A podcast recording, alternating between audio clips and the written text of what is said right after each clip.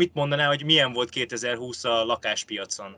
Egyértelműen jobb volt, mint a korábbi évek. Tehát növekedés van a, a, a lakáshitelpiacon, pandémia ide vagy pandémia oda.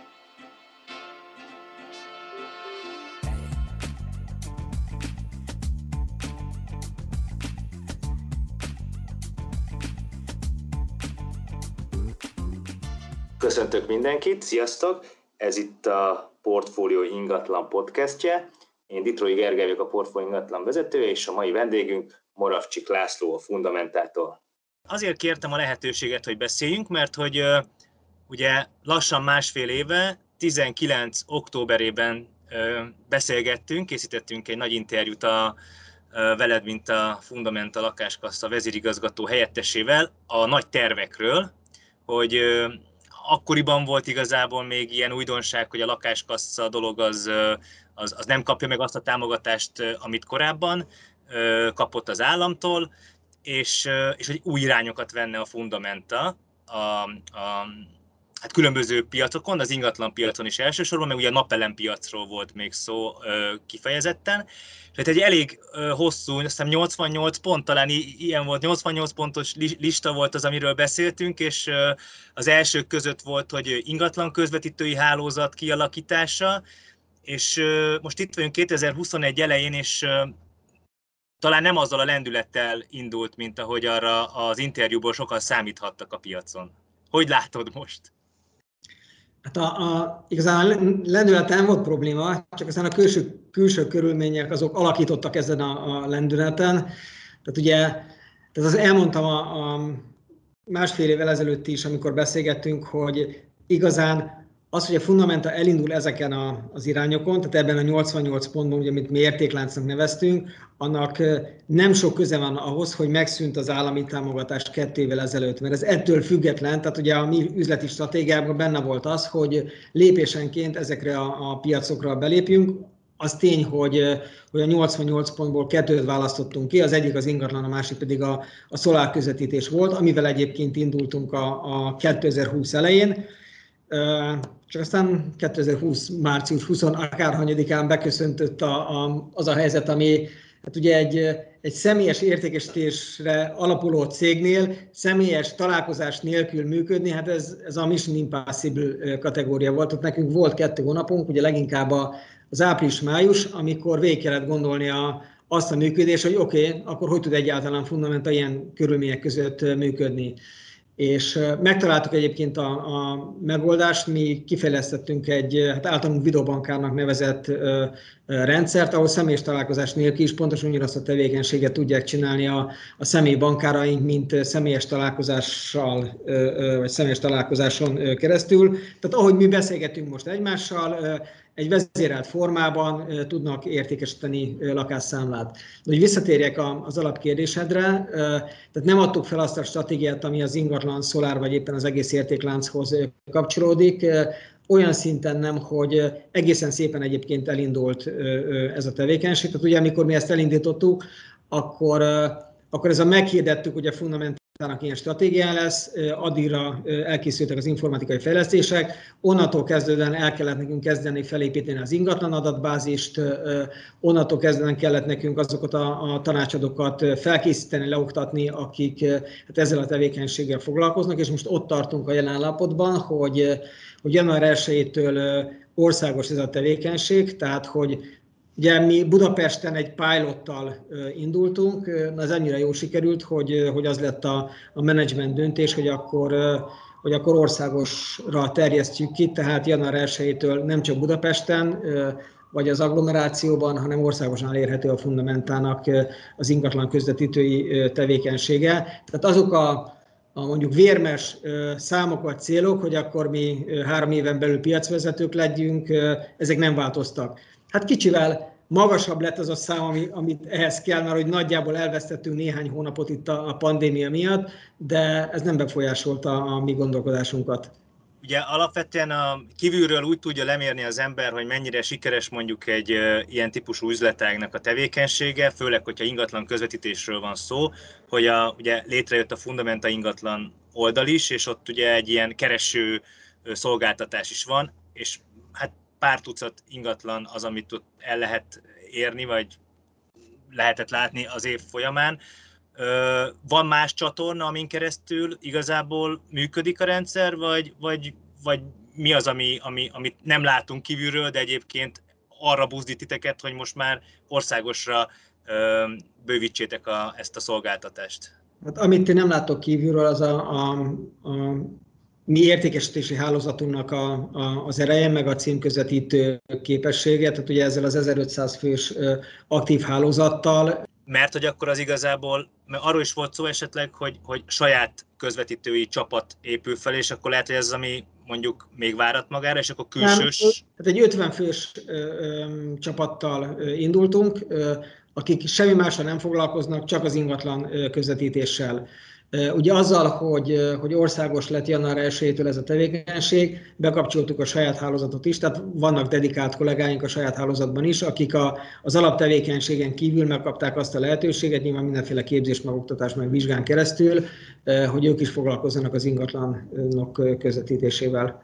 Egy ilyen körülbelül számot lehet mondani, hogy hány ilyen ügyletet sikerült bonyolítani, tehát hogy mondjuk nyilván külön lehet mérni azt, hogy a lakás, takarék, pénztári számlanyítás hogy sikerült, meg hitelközvetítés, és akkor mondjuk konkrét ingatlan adásvételben való, vagy tranzakcióban való együttműködés, az hogy sikerült? Per, persze, absz- lehet, hm? abszolút lehet ilyen számot mondani, csak nem mondok. Világos. De, de nyilván van benne még növekedési potenciál véhető. Hát egyrészt van benne növekedési potenciál, másrészt nem lenne reprezentatív, mert ugye tehát a pilot miatt csak Budapestre koncentráltunk. Tehát egy, egy országos hálózathoz képest, ami már több éve működik országosan, a mi budapesti pilotunk egy induló évben az semmit nem mond.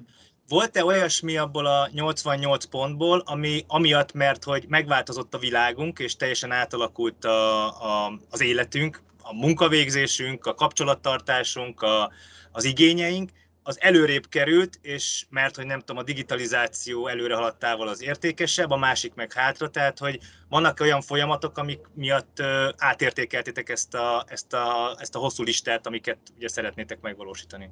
Nem, azért, azért nem, mert nem volt rá szükség, mert amikor mi ezt elindítottuk, akkor eleve úgy indítottuk el, hogy függetlenül attól, hogy most milyen világban élünk, milyen helyzetünk van, hogy 2021-ben nem vezetünk be arról a listáról új terméket. Tehát legközelebb 2022-ben veszünk le erről a listáról, 2022-re vonatkozólag veszünk le új terméket. Tehát az, hogy mit vegyünk le, azt ebben az évben fogjuk vizsgálni.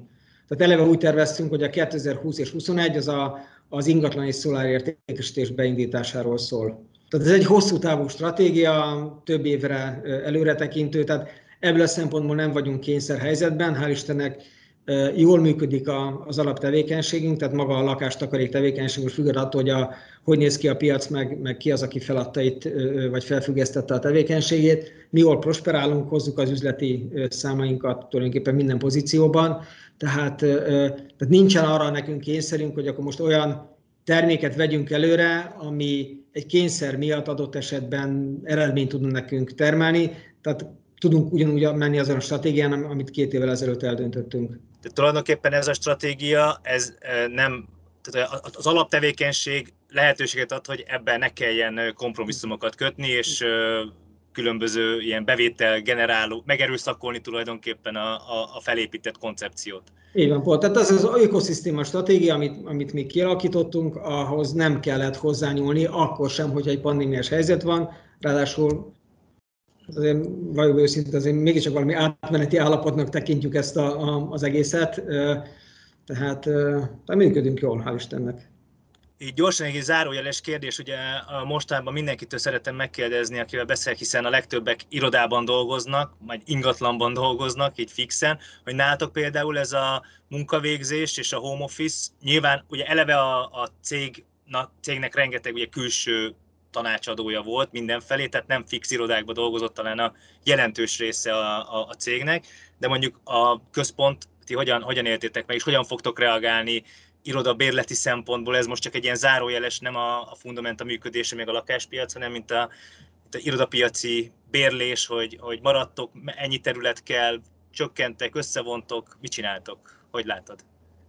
Hát ö, teljesen őszintén mondjuk bő egy évvel ezelőtt én nem gondoltam volna, hogy ekkora cégeket lehet home office-ból is üzemeltetni. Tehát mondjuk tehát egy bankszektort, ami veszélyes üzemnek számít alapvetően, tehát ha megnézem a, a körülöttünk lévő bankokat, hát a, a tulajdonképpen a, a 100% az átállt valamiféle home office működésre. Tehát nagyjából így működünk mi is.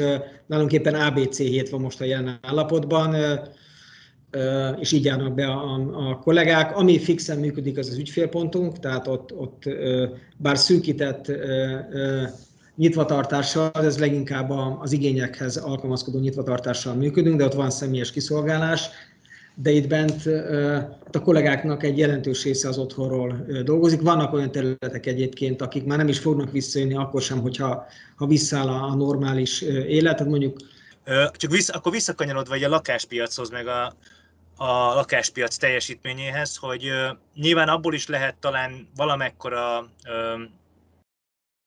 becsülni a piac teljesítményt, hogy mondjuk a hitelkihelyezések azok hogyan teljesítettek. Ha ez alapján kéne megbecsülni a 2020-as év 19-hez, 18-hoz képest hogyan teljesített, akkor te, ha nem tudnál semmit, csak a számaitokat látnád, akkor mit mondanál, hogy milyen volt 2020 a lakáspiacon?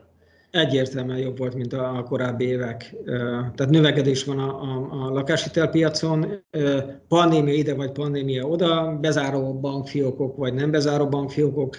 Tehát a, a, ugye azt lehetett látni a bankpiacon, hogy, hogy a, a kezdeti sokkot követően, tehát ez nagyjából ez a, a tavasz koranyári időszakot követően visszaállt a, a normál, vagy még a nagy része visszaállt a normál hitelezés. Ugye ez azért nehéz, mert hogy tehát a legtöbb, hát már talán annyira nem is sok, de mondjuk a legtöbb kerbannak a, a mamája az valamelyik külföldi országban ücsörög, ahol lényegesen komoly, komolyabb volt a vírushelyzet. Ugye ezek általában multi cégek, ahol mit tudom, Brüsszelben, Münchenben, Berlinben, bárhol hoznak egy döntést, ami végig söpör az összes lányváltó, függetlenül hogy az adott országnak hogy néz ki a gazdasági, piaci, egészségügyi bármilyen helyzete.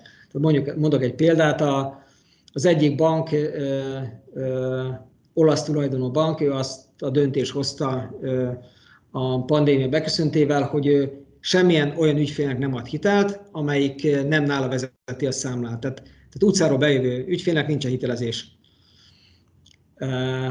Ma már ők is visszaálltak arra, hogy, hogy adnak az utcáról bejövő ügyfélnek is hitel, de ugye ez abban a tavasz időszakban ez hiányzott.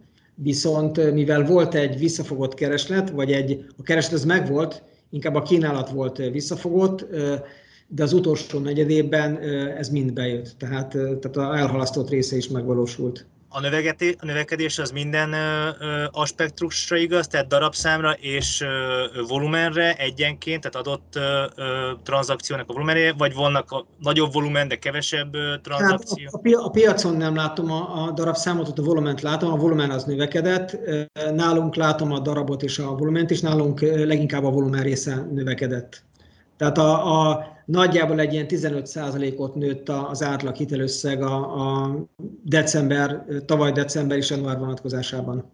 És ennek belül meg tudjátok mondani, hogy mi lehetett az oka? Tehát, hogy ugye az árak azért 19 végén, mint hogyha stabilizálódtak volna, tehát az általános árszint az nem növekedett ennyivel. Mégis mi lehetett az oka annak? A nagyobb biztonság, vagy magasabb bérekhez nagyobb összegeket tudtak igénybe venni a hát, százalék alapon?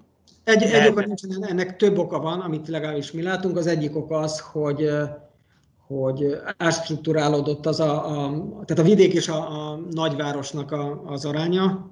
Ugye ez nyilván összefügg a, a jövedelemtermelő képességgel is, hogy a nagyvárosokban drágábbak a lakások, ott talán nem csökkentek annyit a, a, a lakásárak, tehát a, egy drágább lakáshoz több hitelre van szükség, ez az egyik oka a dolognak. A másik oka, hogy nekünk változtak a, a módozataink, tehát olyan módozatokat tudunk értékesíteni, ahol, ahol megjelenik a 30-40 millió forintos hitelösszeg, tehát nyilván ez is húzza felfele az átlag hitelösszeget. Tehát nagyjából a fundamental oldalon ez a, a két ok, ami, ami mondjuk befolyásolta, hogy hogy néz ki a, a, az átlagösszeg.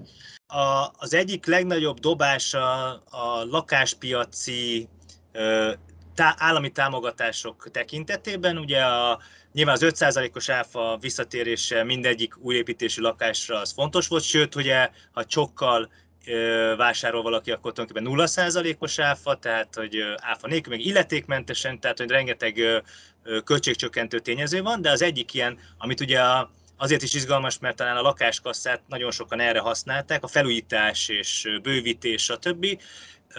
És itt ugye van egy ilyen 3 plusz 3 milliós, 6 milliós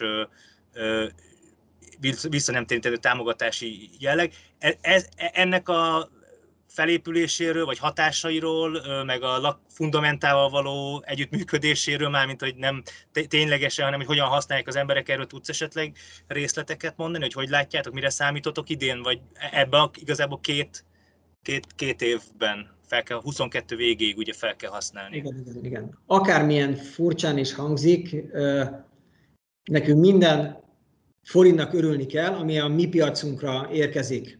Tehát a, mert úgy ugye mi a lakáspiacon vagyunk érintettek, ezen dolgozunk, tehát ami erre a piacra pesgést hoz, az jó mindenkinek, aki ezen a, a piacon dolgozik. Tehát, hogyha azt a részét nézem, hogy hogy hogy néz ki az átlag hitelösszegünk, ami azért lényegesen magasabb annál a 3 vagy 3 plusz 3 millió forintnál, ugye ebből egyértelműen az következik, hogy, hogy bár ez nagy segítség a, a családoknak, de nem lesz elég arra a finanszírozásra, amit mondjuk tőlünk igénybe vesznek. Tehát, tehát ezt ki kell egészíteni, ezt az összeget. Ugye ezzel a 3 plusz 3 millióval, vagy éppen a 3 millióval, aki nem gondolkodott azon, hogy, hogy akkor ő majd felújít, majd az is gondolkodni fog azon, hogy felújít, és mivel kevés lesz az összeg, ezért hát igénybe fogja akarni venni azokat a finanszírozásokat is, amit például a Fundamenta tud nyújtani. Ez egyik része. A másik része, hogy ha szépül a lakás, akkor annak növekszik az értéke, a növekedő értéknél